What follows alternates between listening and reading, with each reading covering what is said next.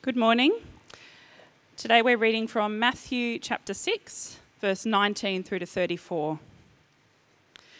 Do not store up for yourselves treasures on earth where moths and vermin destroy and where thieves break in and steal. But store up for yourselves treasures in heaven where moths and vermin do not destroy and where thieves do not break in and steal. For where your treasure is, there your heart will be also. The eye is the lamp of the body. If your eyes are healthy, your whole body will be full of light.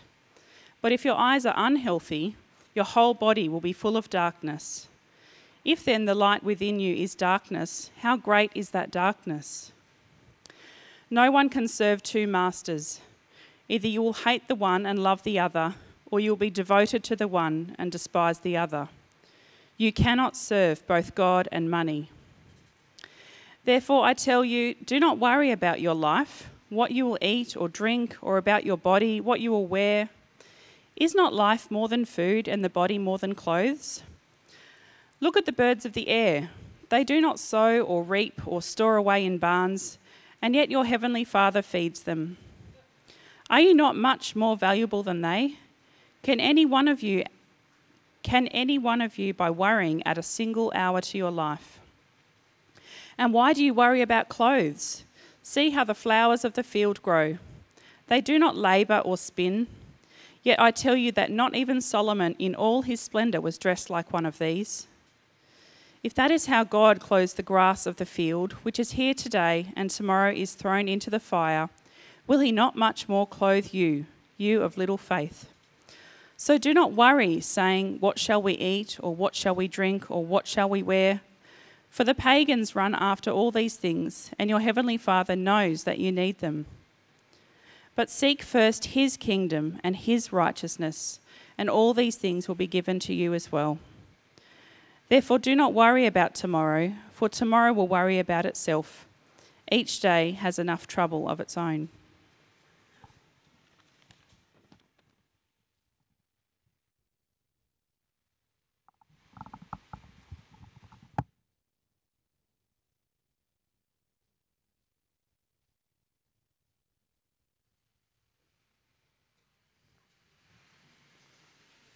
of companies.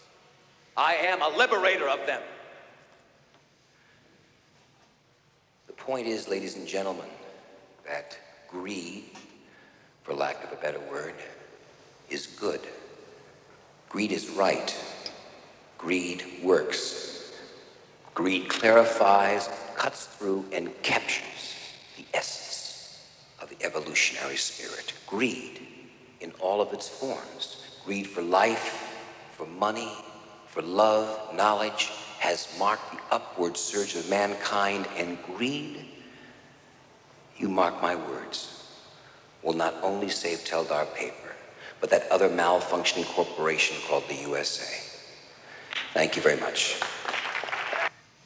Well, that was Gordon Gekko in the movie Wall Street. You probably remember that back in the 80s.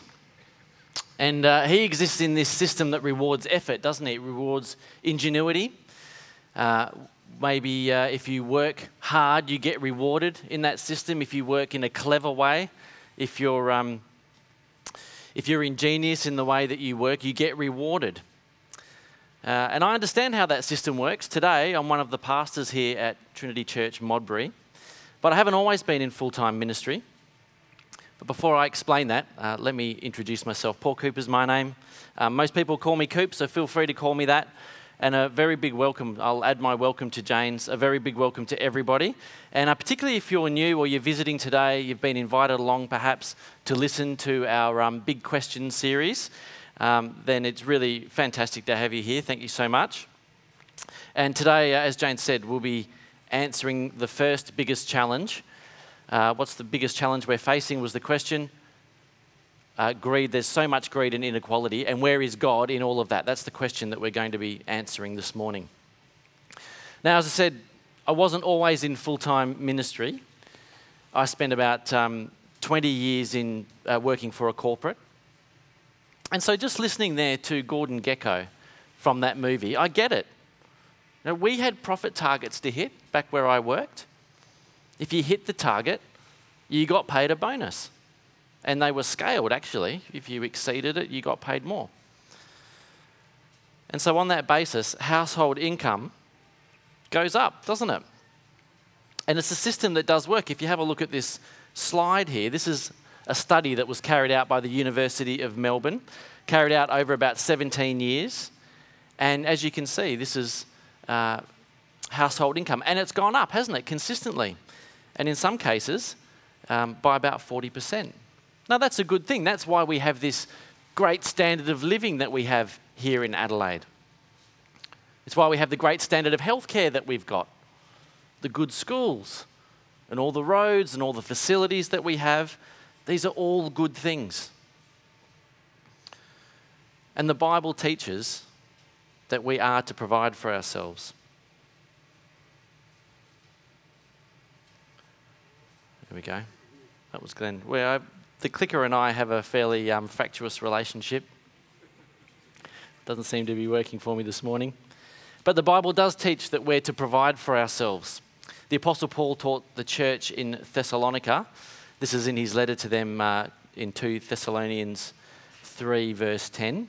And he says, For even when we were with you, we gave you this rule the one who is unwilling to work shall not eat. So we're supposed to work, aren't we? We're supposed to work and we're supposed to provide for ourselves. And when I was working for corporate, when we hit those profit targets, you know, it meant we could pay everybody well. The company would grow. We could give jobs to more people. We could employ more people. More people would earn money they could provide for themselves.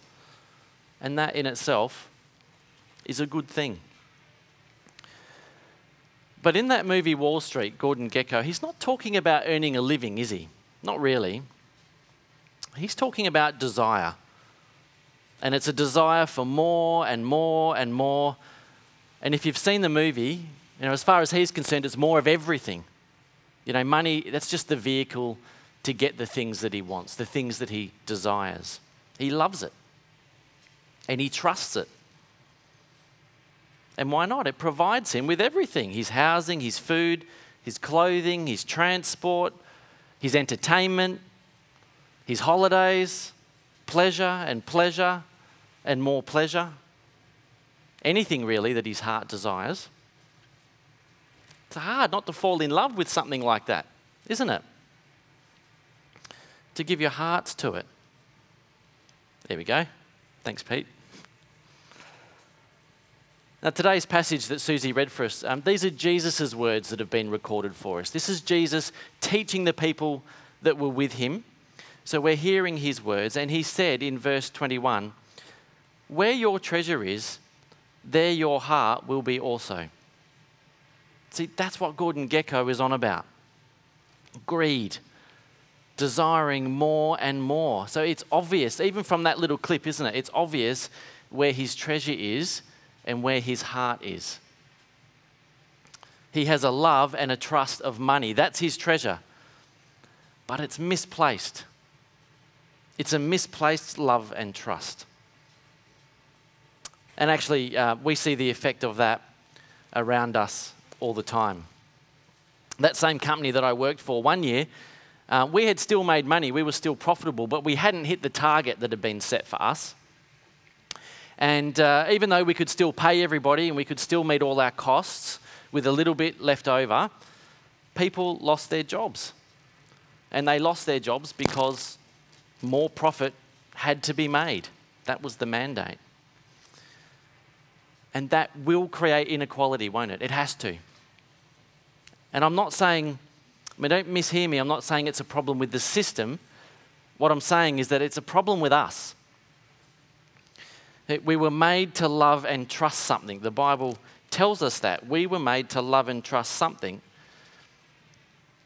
But when we place that love and trust in something human or something finite, you know, it's never going to meet all of our expectations.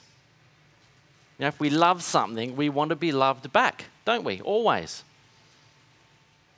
If we trust something, when we place our trust in something, we want that thing to be trustworthy, always trustworthy. But anything human eventually cannot meet those expectations. Nothing human can bear the pressure of that. And so our passage earlier on in verse 19, Jesus' word says, Do not store up for yourselves treasures on earth where moths and vermin destroy and where thieves break in and steal. Because investments will fail, markets will fall, they're not trustworthy from that point of view, and they never loved us anyway. And you know, even people who don't trust what the Bible has to say know that it's true. There is a, a lady by the name of Dorothy Rowe, and she wrote back, uh, back in 1997 in an English newspaper, The Times, and she wrote this Even if we achieve what the world is pleased to acknowledge as success, we discover that the seizing of it fails to satisfy the hunger of our spiritual expectation. Right? It just won't fill us up. Dorothy knew that, and this is somebody who hadn't placed their trust in what the Bible has to say. We are made to love and trust something, but it's something that doesn't let us down and something that does always love. And the Bible tells us what that is. In, in this passage here from um, 1 John, a part of the Bible in the New Testament, 1 John 4 from verse 15 says, If anyone acknowledges that Jesus is the Son of God, God lives in them and they in God. And so we know and rely on the love God has for us. God is love. Whoever lives in love lives in God and God in them. See, God's intention is for us to know His Son, Jesus, and to know and rely on His love. We were made to love God. And that's the greatest commandment that Jesus spoke about to love the Lord your God with all your heart and all your soul. That's who we were made to love and rely on, or to love and trust God. And more than that, if you notice from this passage, God is love. That's what He is. He is love. That is where love comes from. So it stands to reason, doesn't it, that if we don't know the one that love comes from, we can't know love. Not really. And if that's the case, how can we love others properly if we don't know what it is? And the Bible tells us way back at the beginning of the Old Testament in the book of Genesis that we were made in God's image. It says there for us God said, Let us make mankind in our image, in our likeness. Well, if we don't truly know God, we won't recognize the image of God in others. And if you bring that and greed together, then it must lead to inequality. It has to. Because if we accumulate anything that isn't infinite, it must come at a cost from someone else. That stands to reason.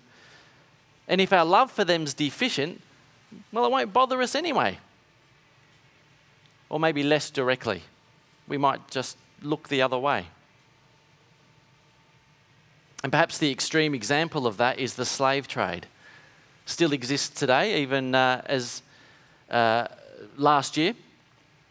There was a slavery ring operating out of England. They trafficked vulnerable people from Poland. So they would prey on people in Poland, people who lived on the streets, people that had just got out of jail, you know, people who were really down in life. And they would promise them work in England. And they said, you know, just jump on this bus that we'll put you on, we'll send you over to England. Um, you can start a new life there, and there'll be an income for you, and so on. They sent them over, put them to work, and paid them about 50 pence a day. And they threatened them, and they beat them. And they made them live in conditions like this. Well, in that passage that was read to us from verse 22, it says, The eye is the lamp of the body. If your eyes are healthy, your whole body will be full of light. But if your eyes are unhealthy, your whole body will be full of darkness. If then the light within you is darkness, how great is that darkness? Now, that criminal gang operating out of the UK, uh, operating out of Poland rather, they didn't have their eyes on God, did they? They were full of darkness. Extreme inequality here and the criminal gang there, they, weren't, they were not bothered by it in the slightest. And if our world turns further and further away from God, we will see more and more greed and more and more inequality. But it doesn't have to be that way. There was a woman uh, by the name of Edna Byler. This is uh, Edna here on your left in the black. Um, she was a woman who did have her eyes on God, Christian woman, uh, lived in the US. And back in the 1940s, she traveled to Puerto Rico uh, with her husband on business. And she met women there who were just so uh, poverty stricken they couldn't afford to feed their own children. And so she started to sell their needlework back in the US to give them a sustainable income. She loved those families.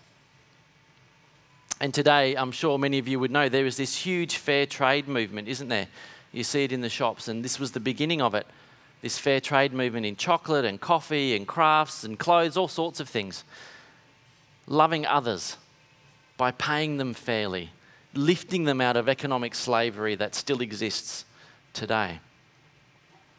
All begun by a woman who first loved God. It's like our reading said there in verse 24 No one can serve two masters. Either you'll hate the one and love the other, or you'll be devoted to the one and despise the other. You cannot serve both God and money. Not that it's wrong to have money, we just mustn't serve it. It's a wholehearted devotion to God. That's what Jesus is talking about here whole hearts turn to God. We can't give our allegiance to both God and money. One will always be before the other. And when, like Edna, we know God first, we'll know love. Then we're able to love and we're able to provide for others. If you think about it, God created everything. It all belongs to God anyway. We're just custodians, really, aren't we, of everything that He gives us? And if you're the custodian of something, don't you want to do with it what the owner wants you to do with it? We've just moved into a, we've moved and we're just uh, moved temporarily. We're house sitting. So we are the custodians of this really nice house that this lovely couple are allowing us to uh, live in for a few months. And uh, you should see this place. It is, it's amazing. It's still full of everything, of their stuff, because uh, while they're away traveling. Um, but um, we know that they want us to return the house to them and all their belongings in the same way they gave it to us. So it looks like a museum at the moment. We've got drop cloths all over the couches and, um, you know, two tablecloths on all the tables, right? Because we're trying to look after it and do what they want and hand it back to them in the same condition. Well, God wants us to love others with what He's given us. And it's also His provision for us, which is the thrust of Jesus' comments about worry in the second part of that passage that was read. Now, I don't know if you've heard the saying worry is like a rocking chair, gives you something to do, but it never gets you anywhere. See, the people of God are not to worry about their needs. Doesn't mean we're not to work or we're not to plan, but we don't need to be anxious. We have a Father who's aware of our needs. And if we don't know God, then inevitably we will be anxious about our future. Have a look at this slide. This is the same report, out of the same report that the University of Melbourne did, this one on depression and anxiety. Um, the numbers might be hard for you to see. It doesn't really matter. You just look at the gradient of that chart, and you can see that while household income, I showed you earlier, is on the up and up, so is depression and anxiety. Like something is not working there. If we don't know God, like no wonder there is a desire to accumulate more and more. Uh, because it's impossible to tell how much is enough or how much you might need, or whether some part of it might get lost along the way somewhere. You know, like planning for retirement. How much do you need? I don't know if you've ever spoken to a financial um, advisor. You know, difficult conversation. How much do you need? Well, it all depends on how long you live. You know, how many years do you think you've got left? You can't be certain. There was a guy um, living opposite my parents over in WA. They live on the canal, so it's sort of waterfront. It's very nice. Uh, and this guy had worked hard. Um, you know, my uh, remember dad had watched this guy working hard for years and years, had a really good job. He'd earned really good money. And he bought this massive house, beautiful house, right on the water. Had a jetty out the front. He'd bought a 45 foot um, motorboat, a massive boat. He had uh, jet skis that would sort of park up against it. He had a spa that was mounted right up there on the canal overlooking the water. He had everything. He was married, he had kids, they'd grown up, they'd moved out of home, and he was really close to retirement, months away, right? And he got a brain tumor and he died. And within months, his wife had taken up with another guy. He moved in and he was using all these things that this bloke had worked for decades to acquire. So he had no certainty about his future and stored all his treasure there in his belongings. But if you know God, then you know certainty. See, Jesus himself said there in our passage seek first his kingdom and his righteousness, and all these things will be given to you as well. Therefore, do not worry about tomorrow, for tomorrow will worry about itself. Each day has enough trouble of its own. See, there is a consequence for ignoring the creator of everything. We, we can't be righteous, we can't be right with God by ourselves because we all ignore him. But he provides for his people, and ultimately he did, he did that through sending his son, Jesus Christ, who died in our place and who paid the debt that we owe to God for ignoring him, and he was raised to life again. So that punishment God took on himself and He only asks that we believe it, that He's done it, and to trust Jesus. And He'll forgive us and give life with Him forever. So that's what we're to seek not riches in wealth, but God's kingdom and God's King, Jesus Christ. And then God will give to us what we can never achieve through our own efforts being made right with God. That's our certainty. And that is the absolute opposite of inequality. See, when we seek the righteousness of the kingdom of God, then we learn that what we seek has been given. It's not achieved, it's given to us freely. And if we seek the kingdom of God, we can be forgiven and brought to Him. Now, that is the ultimate leveler, isn't it? There's no inequality before God. He'll accept everyone who comes to Him. It doesn't matter how much money we have, what education we've got, what we do for a living, where we live, what we've done in our past. He'll forgive and accept us if our heart is turned to Him. That's where certainty is found. That's where relief from worry and anxiety and what tomorrow brings, that's where that's found. It's where love for us is found. And it's where love for others can be found. So let me finish by uh, using this rope to, to illustrate what it means to love and trust God first.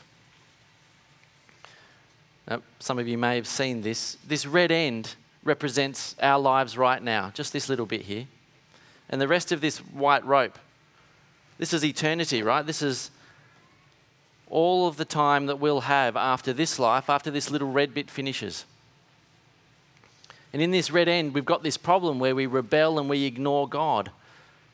And we see the results of that all around us greed and inequality amongst them.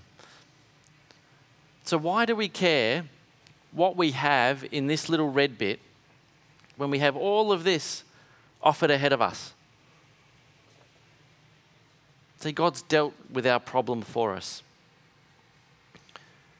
And if our hearts turn to Jesus and what He's done to bring us to God, then we have all of this eternity together with God, who is love. No greed, no inequality. And so the question for us to consider is what is it that we choose to wholeheartedly place our love and trust in? Let's pray.